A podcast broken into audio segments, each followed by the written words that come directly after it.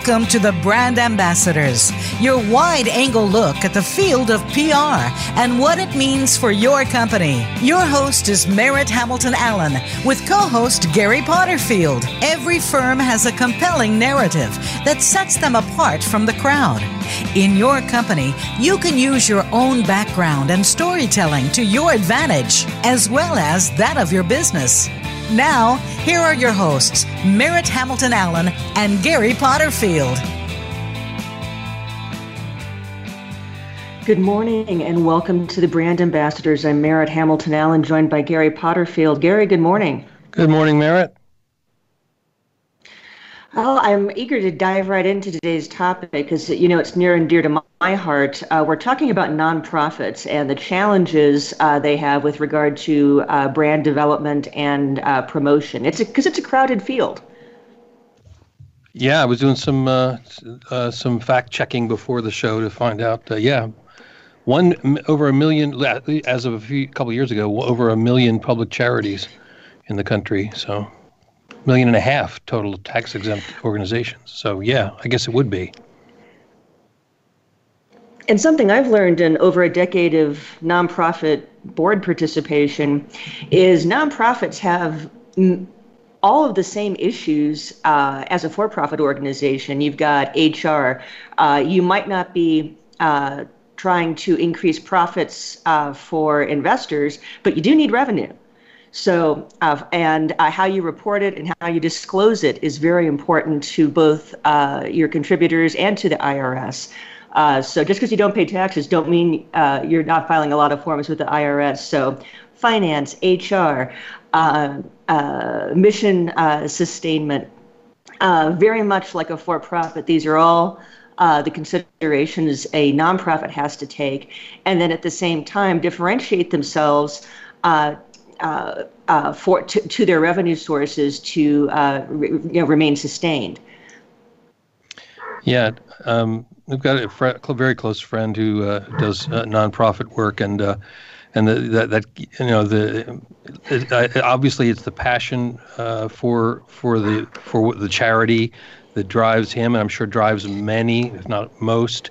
Um, but boy, that constant challenge of you know in the fundraising mode like uh, all the time. It's kind of, I would imagine it kind of weighs on folks. Maybe I'm wrong because uh, I've not done that part of the, the job. I've volunteered, but I've never been part of a nonprofit. Right, and then you know there's all sorts of different types. You know there are foundations that are established by charitable trusts from really wealthy benefactors. You know that's that's a nice situation to be in. Yeah, I guess so. There are, um, yeah, uh, uh, there are the uh, uh, you know so many veterans organizations now who are really relying on corporate and private and hitting the ground uh, for fundraising uh, every single day. And it's a major part of their operation. And then there are nonprofits that I'm the most familiar with that uh, serve the severely disabled, and they rely on state and federal funding and even some state and federal contracts, in addition to uh, uh, uh, personal and corporate contributions. So that makes it even more complex because uh, you may be running group homes for the severely uh, disabled, and you're also putting them to work on some federal and state contracts. And now, in addition uh, to all of your worries, you're also worrying about a facility security clearance. You're also worried about your DCAA uh, upcoming audit. And so, uh, in, in some ways, it seems the more revenue streams you find, the more work it takes um, to manage them. Hmm. Um, yeah, I was. I also was. I, saw, saw, a thing on um, another uh, thing I was researching this morning that uh, in general uh, nonprofits spend uh, five percent or less in uh, public relations. So I would imagine that in anything, there's a lot of a, um, a, microscope on the nonprofits from the supporters of the nonprofit about where are you spending your money? What are you doing with my money? You know, even if it's if it's federal money or if it's you know charitable charitable giving they may go on, hey, what are you doing spending uh, 5% of your, spending all this money on, on, on that PR guy? I imagine that's tough. There's, there's that, and also there's so much focus on um, donor relations, donor development, and fundraising that it can be argued that's really the you know the marketing arm, and uh, I think a lot of nonprofits uh, see that as their primary communication uh, primary communication vehicle. Uh, but it, uh, nonprofits of any size do need a sound communication, community outreach, media outreach, social media strategy. Sure. No matter who does it. Mm-hmm. And for, for, a startup, it could be you know it could be the executive director who's uh, uh, PR person in charge, uh, in chief. Uh, but uh, uh, the scrutiny you have on how you spend doesn't eliminate the need to do it. Yeah, I imagine the the same uh, the, the same skills that work for, for in every aspect of the business. Um, uh, work for that work for a for-profit organization, work for a nonprofit. The same skills are needed and the same capabilities, right? Absolutely, absolutely. You just have, um, I think you have very different, um, you, you, you have different categories and different types uh, uh, of uh, approaches. You know, there's some some of our nonprofits are absolutely iconic global brands like the Red Cross. Right. Uh, and they have to spend a lot of time maintaining that brand, not just by their operations, but by their communication and their outreach. So what? So when you're in your experience with with the uh, with the nonprofit with the, uh, the, the the Ready One that you had worked with, what what experiences did you find were the most challenging from the from that aspect about uh, outreach and, and marketing and and public relations, all that wrapped up? What, what were the biggest challenges that you saw? Well, Ready One was, of course, uh, started as a crisis communication uh, uh, issue. It was a uh, it's a nonprofit employing the disabled in El Paso that um, uh, is a uniform manufacturer. So they have a lot of disabled people working sewing machines. And um, a previous CEO realized he could actually uh, make a lot more uniforms if he didn't follow the federal guidelines on how many disabled people he hired.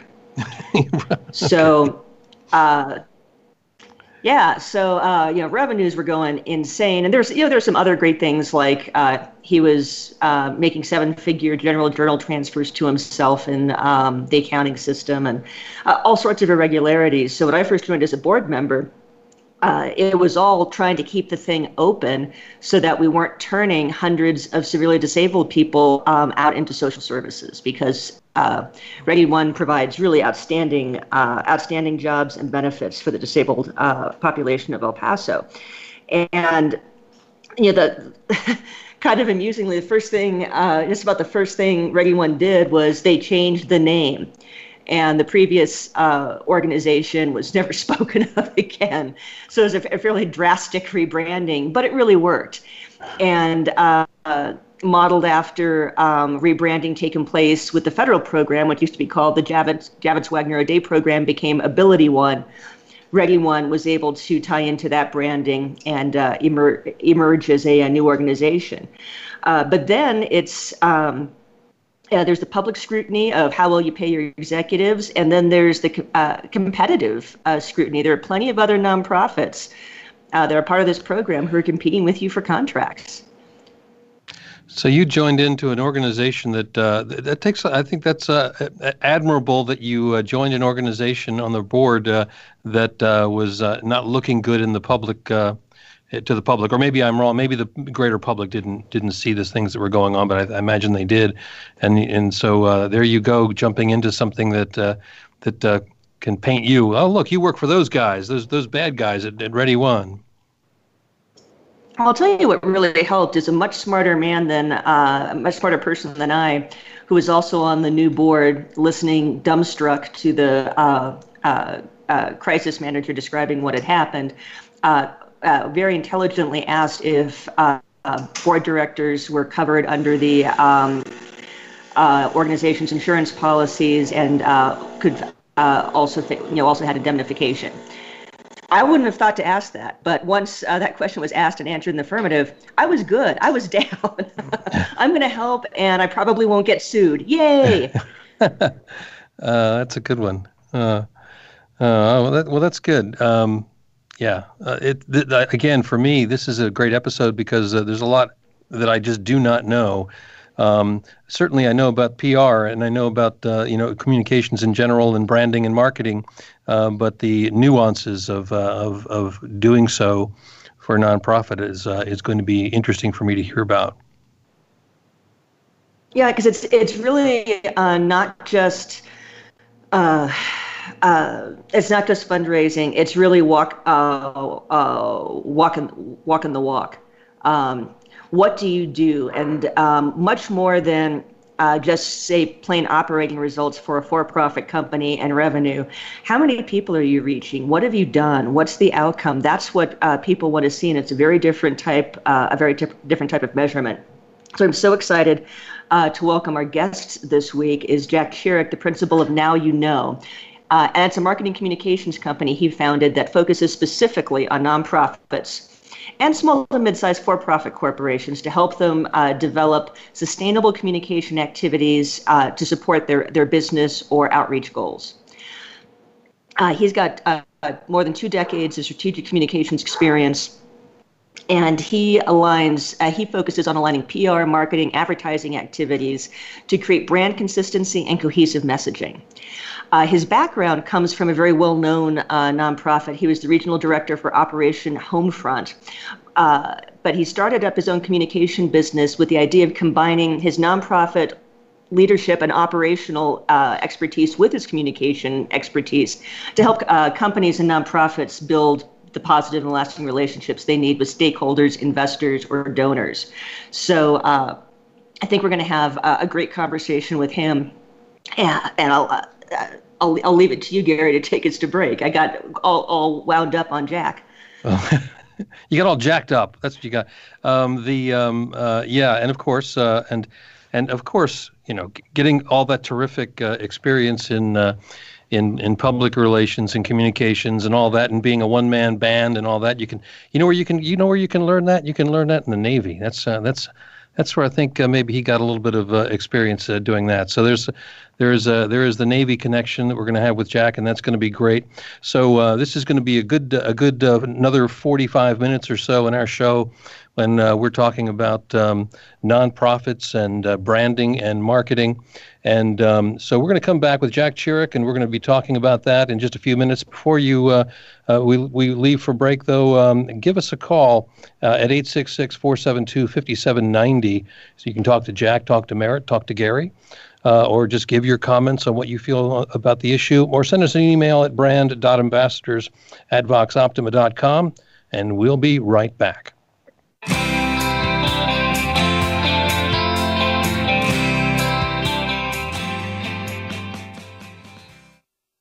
Become our friend on Facebook. Post your thoughts about our shows and network on our timeline. Visit facebook.com forward slash voice America.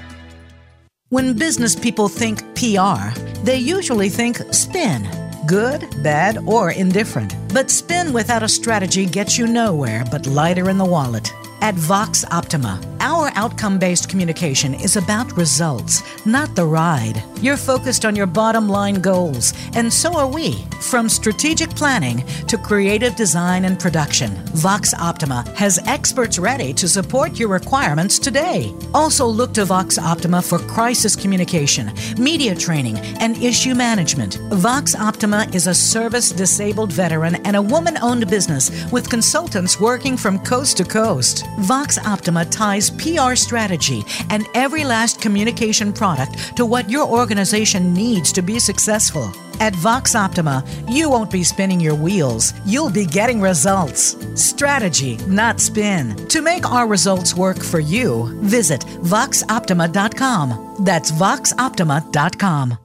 Are you a business leader or executive that wants to achieve more? Not just in it for profit, but to do work you find meaningful that adds more value to more people in more ways. Listen for the Business Elevation Show with host Chris Cooper. You'll hear from successful achievers from around the world with the passion and experience to offer invaluable guidance. The Business Elevation Show can be heard live on Fridays at 8 a.m. US Pacific Time, usually 4 p.m. UK, on the Voice America Business Channel. Be more, achieve more. Have you friended us on Facebook yet? Why not? Just go to facebook.com forward slash voice America or search for the keywords voice America. Once you are part of our Facebook network, you'll receive daily messages about what's happening with our shows, this week's featured guests, and new happenings at the Voice America Talk Radio Network. And you can add your voice to the always active discussions on our timeline. Just go to facebook.com forward slash voice America or search for Voice America.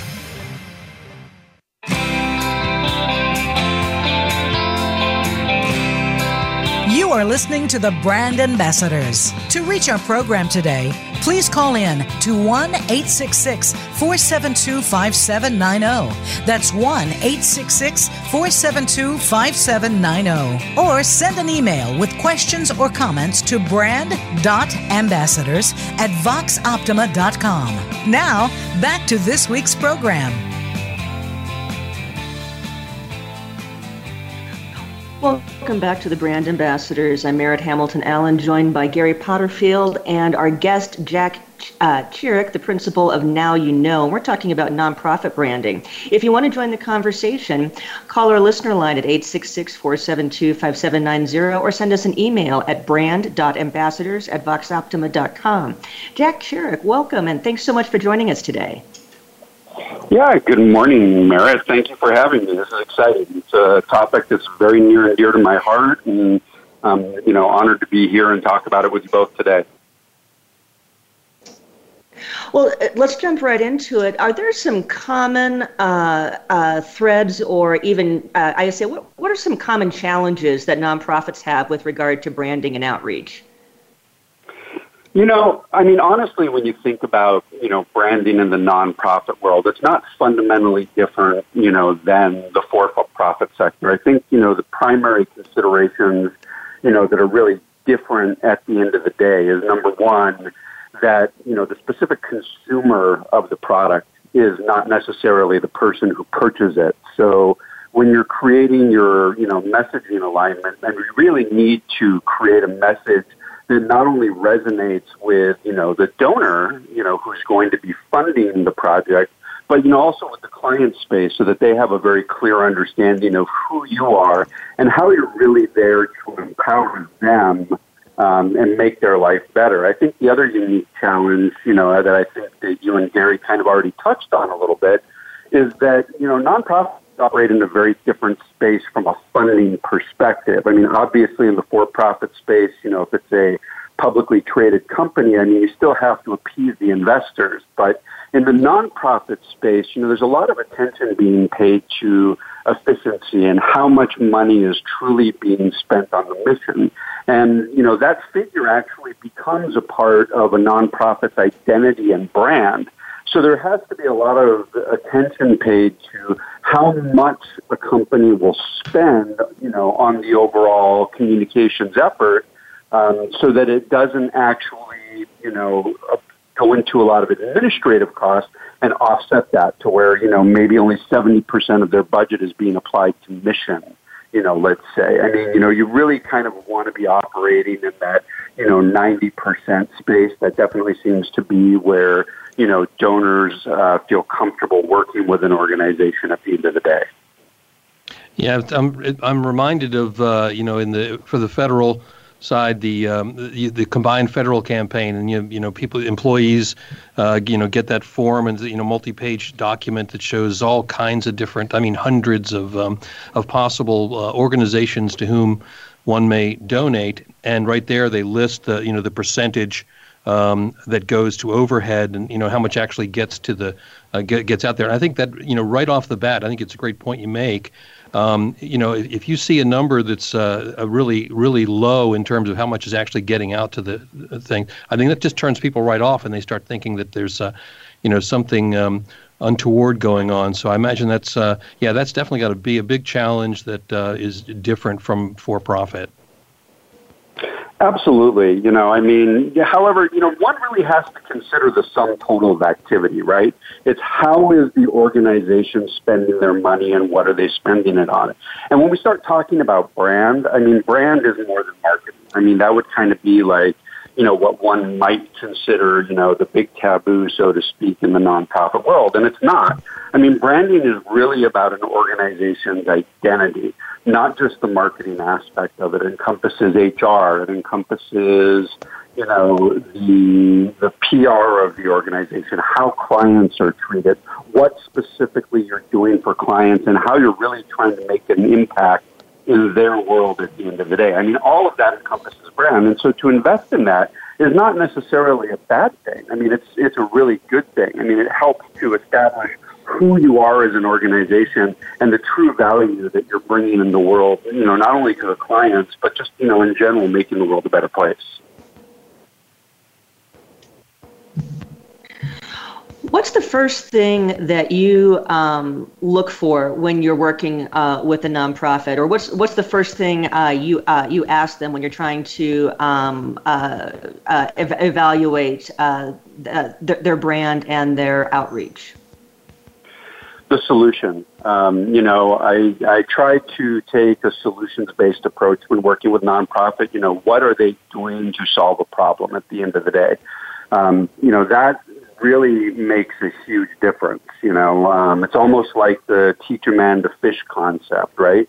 Like if an organization is sitting there working with, you know, a, you know, overseas population to bring them water, and the way that they do that, the way that they solve that problem is by, you know, packaging the water and flying it over there, right? You know, that's one way that you can solve that problem.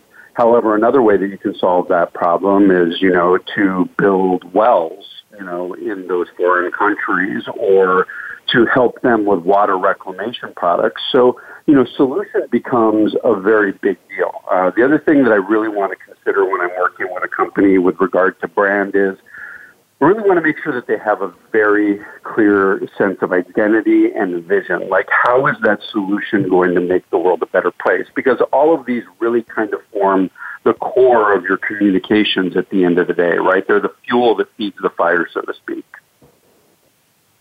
You know, um, that's interesting about the solution part of it because as, just as you're talking, Jack, I, I think about the things that where I have uh, uh, donated money, and and it kind of I think now that I think about it, it kind of goes back to kind of where I am as a person, who I think, and what I think about. From on the you know, one hand, I, I and I've worked with the, that company Kiva that does the small business micro loans. And and uh, there was another one that um, this company that's weird that what was it called Heifer International where they where they give uh, um, actual animals to to people. You donate animals so they can like have milk oh, yeah. from a goat or something like that. And so I don't recommend that as a Christmas gift for a 13 year old, by the way. I've done that because I thought she thought it'd be really cool that she was giving a goat to a village. No. she didn't think that was cool? She wanted to give an iPhone or something? What, what no. there you go. Yep. Well, well we know what we're sending you for Christmas this year, Merritt. So I, anyway, Yay! getting back to it, I think I think the idea it's interesting that is that you know what is the solution? So I imagine different people are motivated by, you know, by by that about what the solution is. You know, you you see you find some interesting, fascinating thing. Um, uh, my mind goes back to there was another one where the, there's some kind of a mechanical thing that that provides um, uh, use, uses gravity to create a, a, light to work in a, in a village, and, and, and so so it's you know I guess you got to figure out how do I attract how do how does this particular solution attract an audience, and so uh, I imagine it's quite different than. Um, or maybe maybe it's similar to um, for profit. But I find that interesting. Well, it has a lot to do with competition, right, Gary? Like if you use the example that I provided, you know, and how an organization provides water to, you know, a territory or an area that doesn't have it. I mean, between those two scenarios, I mean, are you going to be more likely to want to support the organization that creates a self-sustaining opportunity or the one that continually puts a band-aid on the situation? And so that's that's the difference at the end of the day. And I think you know if you look at the former organization, let's say that's just kind of packaging the water up, that might make sense in certain environments, right? So that's not necessarily the wrong answer at the end of the day. But you know, if in that same territorial space there's another nonprofit that's helping you know villages you know obtain clean water by helping them to build and maintain wells when you compare those two on the spectrum, obviously the one that's building self sustainability is making a more impactful difference at the end of the day, right? I mean, that's that's the difference. I mean, so you have to be able to look at environments. So the first one isn't necessarily bad; it's just bad in relation to the other one if they're both operating within the same space. Make sense? Yeah. So, um, when you're trying to differentiate uh, yourself, and, and let's give the example of all of the military and veterans organizations that have sprung up in the last decade. Uh, what are some, uh, what do you think are the best strategies for differentiation in a, in a very crowded market? You know, again, I think it has to go back to that solutions based mentality, right? Like, how are we solving this problem? I mean, obviously, you know, what the problem is is going to be critical. Like, you know, as an example, um, you know, particularly within the veteran space. You know, you've got a lot of veterans that are coming out of the military right now, um, many of whom are disabled, many of whom need jobs, and that's that's a huge focus. You know, within the nonprofit space right now for veterans, um, how do we get them jobs? Some organizations focus on, you know, hey, let's get them a resume, but does that really, at the end of the day, solve the job situation, right? Um, you know, you can help somebody with a resume and they can go on interview after interview after interview and still not come up with a job at the end of the day, you know, because of a lack of cultural match, because of lack of skills, et cetera. And so if you really want to kind of tap into that, you know, issue, you know, you really have to be sure that you're working in that space in a way that's truly solving the problem. And I'll give an example of, you know, one organization who I've had privilege to, you know, encounter uh, here in San Diego that's called Workshop for Warriors. And what they do is they train, uh, you know, wounded veterans to operate uh, either machining tools or to do welding. Uh, surprisingly, you know, this is a huge uh, industry space that needs workers uh, more than you know ever. And so these individuals are getting out of these programs that are being run by Workshop for Warriors immediately going into a living wage, right? So what you know the individual has done or not, who's the CEO there, is he's really created a connection to a need within the workspace and you know the veterans who need jobs, and he's created the glue that brings them together, which is the skills that allows those individuals to come in and do the jobs and do the jobs very, very well for the organization. So it's that solutions based approach, really making a difference, really making a connection that is truly going to create the competitive advantage in the nonprofit space because ultimately you are really solving the problem at the end of the day. Um, we're going to go for, to a break in just a minute, uh, but uh, one thing I'm thinking it relates to the question Merritt talked about differentiating, and we've been talking about this this whole segment. Um, but um, I'll be curious to talk about when we come back about um, the you know how do you fight when you're a small one like the small nonprofit? How do you fight against the you know the big need like in Puerto Rico or the you know with Red Cross and and and you know and the effect that has on on small uh, nonprofits. But we're uh, this is the brand ambassadors. We're talking with Jack Chirrick. We're talking uh, branding and marketing for nonprofits. This is the brand ambassadors, and we'll be back in just a couple of minutes.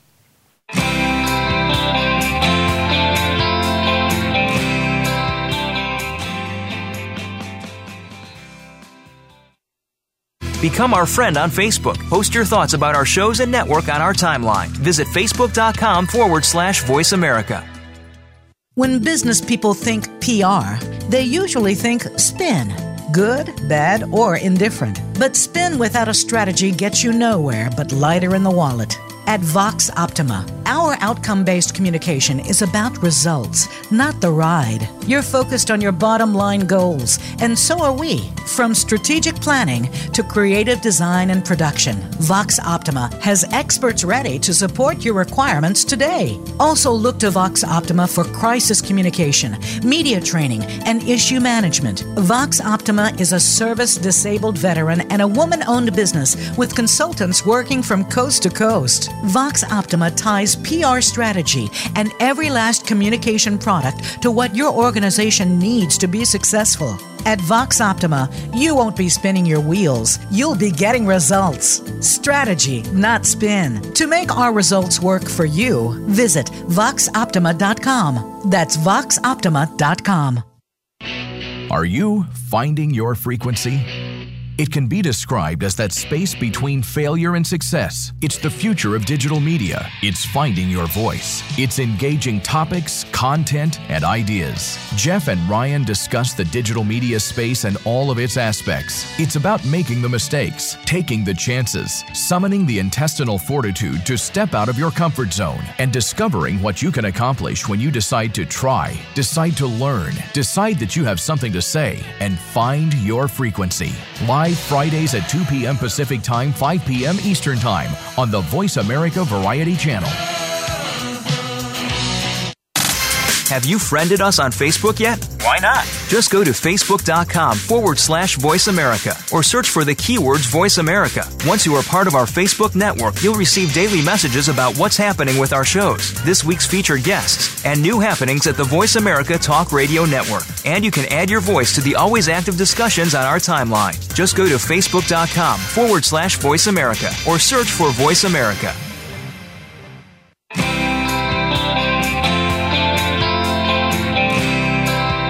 Are listening to the Brand Ambassadors. To reach our program today, please call in to 1 866 472 5790. That's 1 866 472 5790. Or send an email with questions or comments to brand.ambassadors at voxoptima.com. Now, back to this week's program.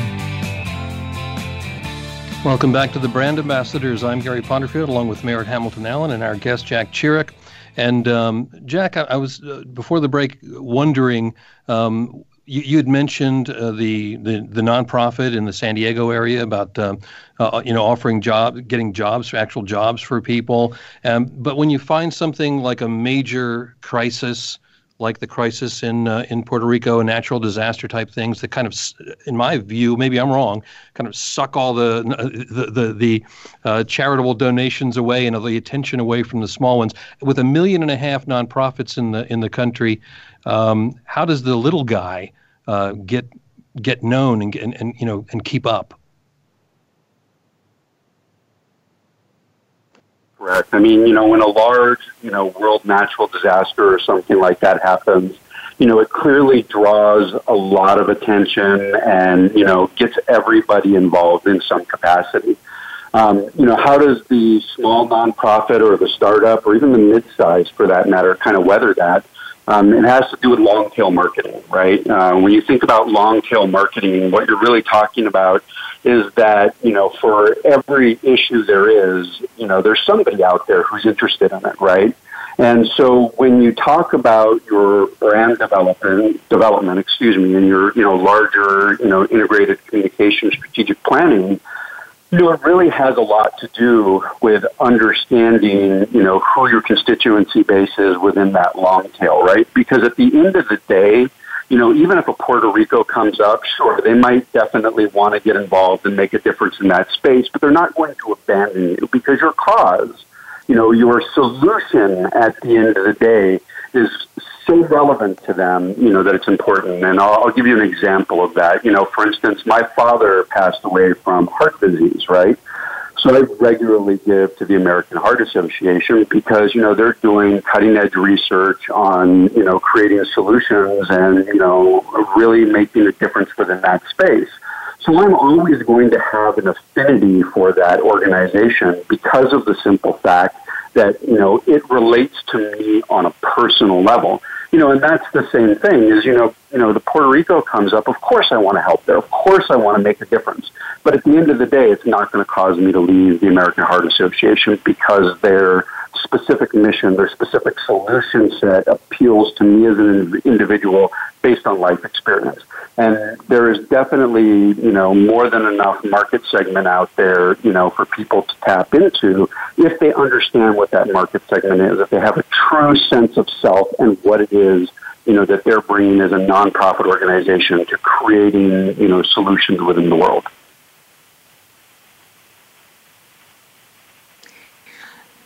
I want to also talk a little bit about uh, what we were talking over uh, during the break is uh, managing a major crisis. You know, we, have hinted at things that can uh, uh, befall a nonprofit, but I think we have a very good recent example with the Wounded Warrior Foundation, learning that donations were being spent uh, quite possibly inappropriately on uh, executive uh, executive entertainment. Um, talk about, a little bit about um, how that damaged the brand, the impacts within their uh, stakeholder bases, and how uh, they've, or if they have, recovered. Yeah, you know, that's really an interesting case study in terms of branding, right? Because I think it's really two things that helped Wounded Warrior Project kind of get through that storm. Um, one is their initial brand.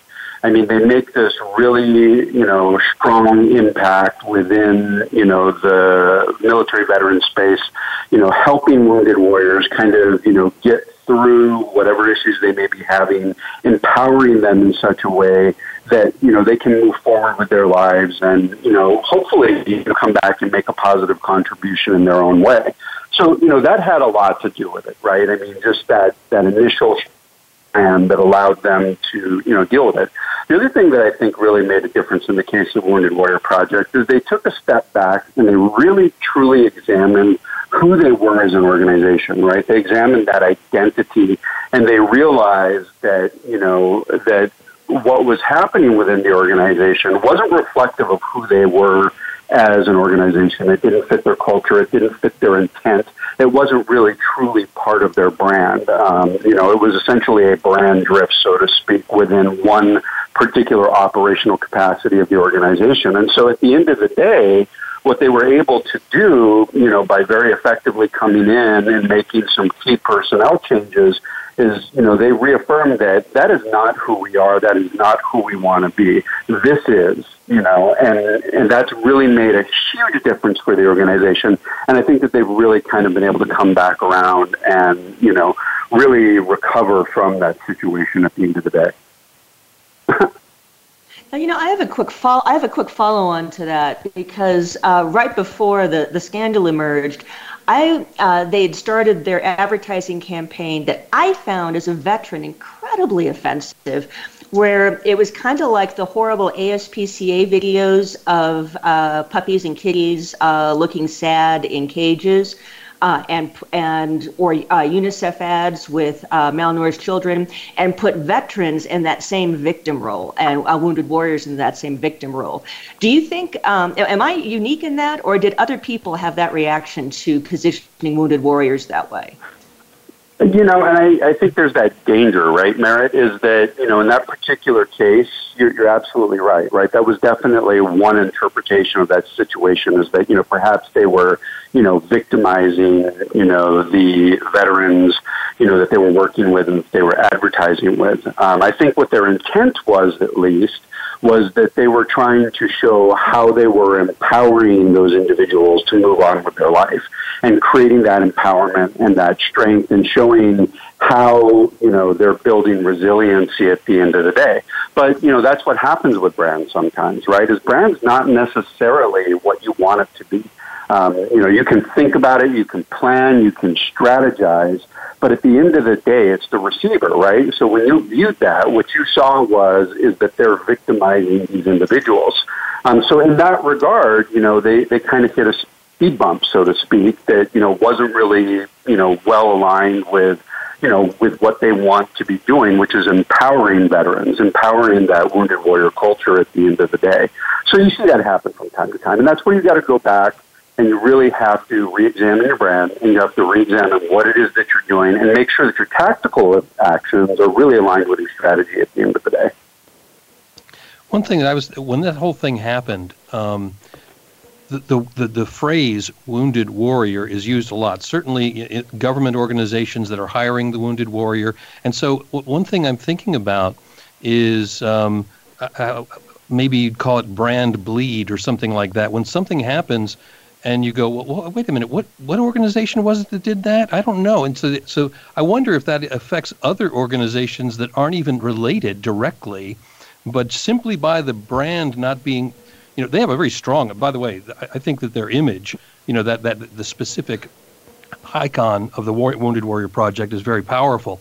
But I just when it happened, when it happened, I kept scratching my head, thinking, "Wait a minute, which organization was it?" I, I it was the Wounded Warrior Project, but maybe maybe with something else. Do you think that's a problem sometimes that, you know, the, the differentiating your brand itself from some other brand that may get in trouble? I think any time that you have something like that happen in the nonprofit space, um, it creates ripple effects for all nonprofits. Um, so in the case of Wounded Warrior, you know, where there was definitely some questions about, you know, how they were using funding, right? Like, you know, should they be, you know, paying for, you know, these jets and these hotel rooms and these conference fees, et cetera? Um, it, it creates a space where the public and particularly, you know, the donor public begins to scrutinize all nonprofits. Um, I don't think it really matters what sector the nonprofit's in. It automatically becomes a concern for everybody where they sit there and they say, okay, is the nonprofit that I support or the, you know, group of nonprofits I support, are they spending their money responsibly? Um, you know, I saw this as well at my organization, you know, where I had my advisory board members come back to me during that time you know, and even though the organization, you know, spends 92% of their, you know, funding on meeting the mission, you know, what my advisory board member was very concerned about is how is the other 8% being spent? Is it being spent responsibly, right? Because, I mean, 8% of $20 billion is an awful lot of money, you know, and so if it's not being managed properly, you know, then clearly that creates an issue. And the nonprofit I work for didn't, you know, have that kind of revenue, unfortunately, but it, it really kind of shows, you know, how one, you know, uh, nonprofit's problem becomes all nonprofits' problems. If you know, when you really start to think about it. So, uh, you know, Ed, I think uh, one thing that we might want to, uh, we're coming up on our last segment. If you'll join us um, uh, for our last segment, I'd like to talk a little bit more about the challenges of branding the veteran community because we have so many different stakeholders and needs. Uh, as, uh, everything from um, uh, the image of homeless veterans, uh, the uh, the need to make uh, veteran, uh, military people who've been taught to be resilient no matter what acknowledge and seek treatment for PTSD, uh, veteran business ownership. There are so many audience segments. Um, I, th- I, think that would be a, a good conversation, uh, good conversation to have. And I think as a veteran who works in branding, you might have a few words to say about it, Jack. Absolutely, I'm more than happy to stick around. Well, wonderful. Um, and uh, I would pl- uh, ask our listeners please to join in the conversation. Send us an email at brand.ambassadors at voxoptima.com or call our listener line at, as I scroll up, 866-472-5790. You're listening to the Brand Ambassadors. I'm Merritt Hamilton Allen, joined by Gary Potterfield and Jack Chirrick of Now You Know. And uh, please come back after the break. We're going to talk about the challenge of branding veterans, and we don't mean that, Gary, in a hazing sort of sense. Stay with okay. us.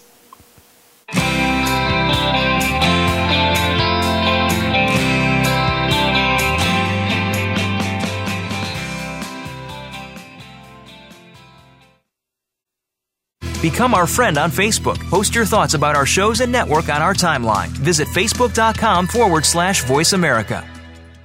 When business people think PR, they usually think spin good, bad, or indifferent. But spin without a strategy gets you nowhere but lighter in the wallet. At Vox Optima, our outcome based communication is about results, not the ride. You're focused on your bottom line goals, and so are we. From strategic planning to creative design and production, Vox Optima has experts ready to support your requirements today. Also, look to Vox Optima for crisis communication, media training, and issue management. Vox Optima is a service disabled veteran and a woman owned business with consultants working from coast to coast. Vox Optima ties PR strategy and every last communication product to what your organization needs to be successful. At Vox Optima, you won't be spinning your wheels, you'll be getting results. Strategy, not spin. To make our results work for you, visit voxoptima.com. That's voxoptima.com. Have you friended us on Facebook yet? Why not? Just go to facebook.com forward slash voice America or search for the keywords voice America. Once you are part of our Facebook network, you'll receive daily messages about what's happening with our shows, this week's featured guests, and new happenings at the Voice America Talk Radio Network. And you can add your voice to the always active discussions on our timeline. Just go to facebook.com forward slash voice America or search for Voice America.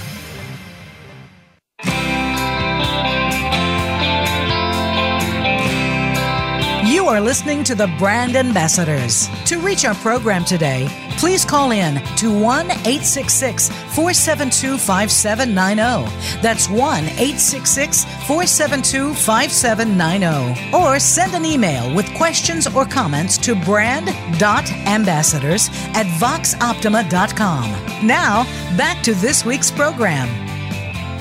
Welcome back to the Brand Ambassadors. I'm Gary Potterfield, along with Merritt Hamilton Allen and Jack Chirrick. And uh, here for our last segment, um, um, we're going to talk about the entire branding and veterans. Something that came that I was thinking about as, as Merritt brought up the topic uh, for this last segment.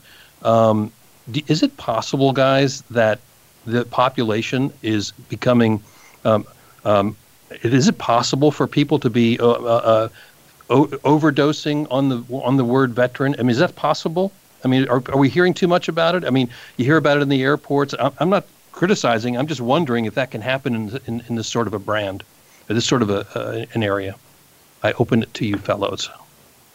Um, you know, I'm not sure that you can necessarily oversaturate something that's relevant and important, right?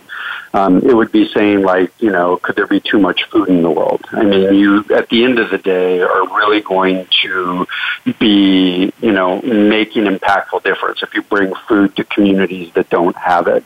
Um, it's the same thing. I think our veterans, our heroes that have gone and supported, you know, our country um, have gone a long way in, you know, really making a difference for America. And people want to thank them for that. People want to honor them for that at the end of the day. I think what you really start to see within the space is, you know, what are the real issues affecting veterans and how is it that we're working to, you know, create solutions to those issues, right? So you see a saturation in the space of a lot of organizations that want to make a difference in the veteran community, but are they really you know, are they really getting to the core of the problem? Are they really creating solutions or are they replicating what somebody else is already doing within that market space? I think, you know, when that starts to happen, um, it creates competition, you know, for donor dollars you know, in terms of, you know, donors can only support, you know, so many of the nonprofits out there within a particular, you know, market segment. And as a result, you know, everybody suffers because instead of somebody doing something really, really well, you know, you've got a bunch of different individuals that are kind of doing it just okay. Well, I think I think it's uh, important to also understand all the ramifications of uh, your, your brand segment. Uh, I started working with uh, veteran focused branding uh, from a business perspective, uh, helping to push for the veteran owned business set asides and federal contracting and the whole emphasis on why veterans are such good good business owners and such reliable investment risks, et cetera, like that. But because of a lack of awareness, really the homeless, um, drug addicted PTSD veteran, and this was some 15 years ago, was, was still a specter. And I uh, was completely insulted by that and didn't consider it something we had to overcome and had to regroup and realize no I need to I, I need to consider every aspect of the veteran brand as I go and promote this uh, this one element. Oh, absolutely. I mean, it kind of goes back to that ripple effect we were talking about, right? Where, you know, people form an image of a singular idea. Um, and, you know, so if we all think that something's bad, you have to overcome that as an organization, you know, if you're trying to help that. And that has to be incorporated into your larger brand strategy. Uh, otherwise, you know, it's going to be exactly that, right? It's going to be an unexpected roadblock. So not only do you consider you know all the strengths of your organization. You have to consider external weaknesses and you know assumptions that are being made by individuals outside of the organization, and that's where you know things surveys and you know focus groups, et cetera, about what people really think about your you know your culture and you know the client population you're trying to serve is. But then that also goes back to the long tail, right? Um, you know, within that particular segment, you know, even if that's true, because you know clearly there are organizations like the Veterans Village here in San Diego that does work with that specific population. You know, they work with individuals, you know, who have drug and alcohol addictions, and they help to get them into, you know, um, you know, positive living conditions, counseling, et cetera. And so, you know, that particular image works for them. But yeah, you're absolutely right. It's not something that is true of all veterans. It's just that particular market market segment. So you really do have to consider that. But there's definitely you know, something within the long tail that you can appeal to if you really get your planning down correctly. Jack, in your experience, uh, long experience in uh, working nonprofits, particularly with uh, veterans-related stuff, um, do you find, have you found um, that the various organizations are uh, collaborative, supportive, or is it because the you know because the, the, the donor dollars are limited? Is there is the competition is, is it you know more more competitive than collaborative? You know, how do you see that whole thing? Um, I think it's both, to be honest with you. Right? There's going to be some organizations out there that you know want to be very collaborative, and then there's certain organizations that are out there that are very personal. Um, you know, it, it almost sometimes seems like you know kids on a sports field. Like the best one out there is my kid, right? And so there couldn't be anyone that's possibly better than mine. And so as a result, I'm going to focus all my energies on that. I think that when people get into that, it's a huge mistake. Uh, because at the end of it, really what can happen is that, you know, brands can borrow from other brands. And so if you've got a strong brand that comes in and partners with another brand, really they can enhance one another, right? So you take, for instance, you know, the example of, you know, veterans finding jobs. So you've got this wonderful organization like Workshop for Warriors out there that, you know, is very focused on providing, you know, this training to help them either become, you know, welders or machinists, you know, in one capacity or another. But what they don't do is provide housing for these veterans. And, you know, while these individuals are going through school, you know, they might not be drawing an income. How are they able to come to school every day if they can't you know, uh, that they just don't have a place to live. So by partnering with another nonprofit that can provide that living space, they enhance one another's activities and they create, you know, greater recognition of both brands and how together they're really working to solve the problem. You know, because the problem is more than just the jobs. You know, there's the immediate uh, problem of the housing that has to be considered as well. And you know, I think sometimes it's a challenge just getting veterans to identify as same. And this is particularly true, I think, of my generation of veterans. Um, end of Cold War. I mean, uh, I came in in 91, so we didn't even really have Russia to hate anymore. Uh, and, you know, as a, a, stalwart public affairs officer, um, uh, that this uh, image, this resilient, tough image of a, of a veteran, I'm like, oh, that's not me. And I think sometimes it can be difficult, uh, and uh, also uh, with Cold War veterans, post Vietnam, uh, pre 9 11, that whole generation of service members uh, tend to see themselves as I was in the military, or even I'm retired military. Uh, but they don't want to, you know, they don't want to use the V word, as it were, because it symbolizes something that they don't think they are. I found this very interesting uh, trying to talk with some folks about uh, service disabled veteran uh, uh, uh, business ownership. And no, they he said, "Oh yeah, I have a disability, but I don't want to go take a handout."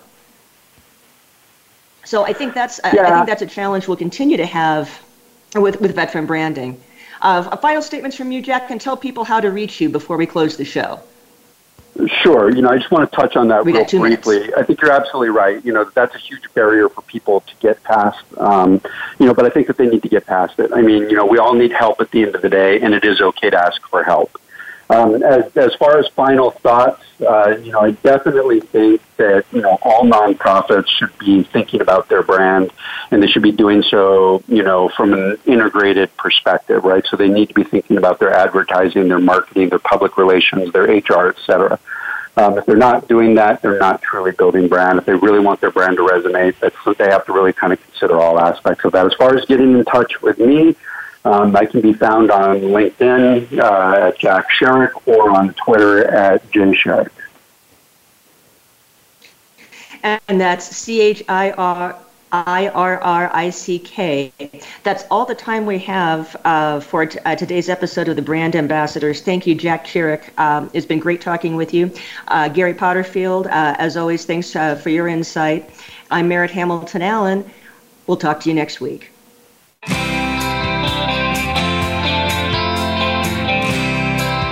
You for tuning in this week to the Brand Ambassadors. Please join Merritt Hamilton Allen and Gary Potterfield for another edition next Friday at 9 a.m. Eastern Time and 6 a.m. Pacific Time on the Voice America Business Channel. Have a great week.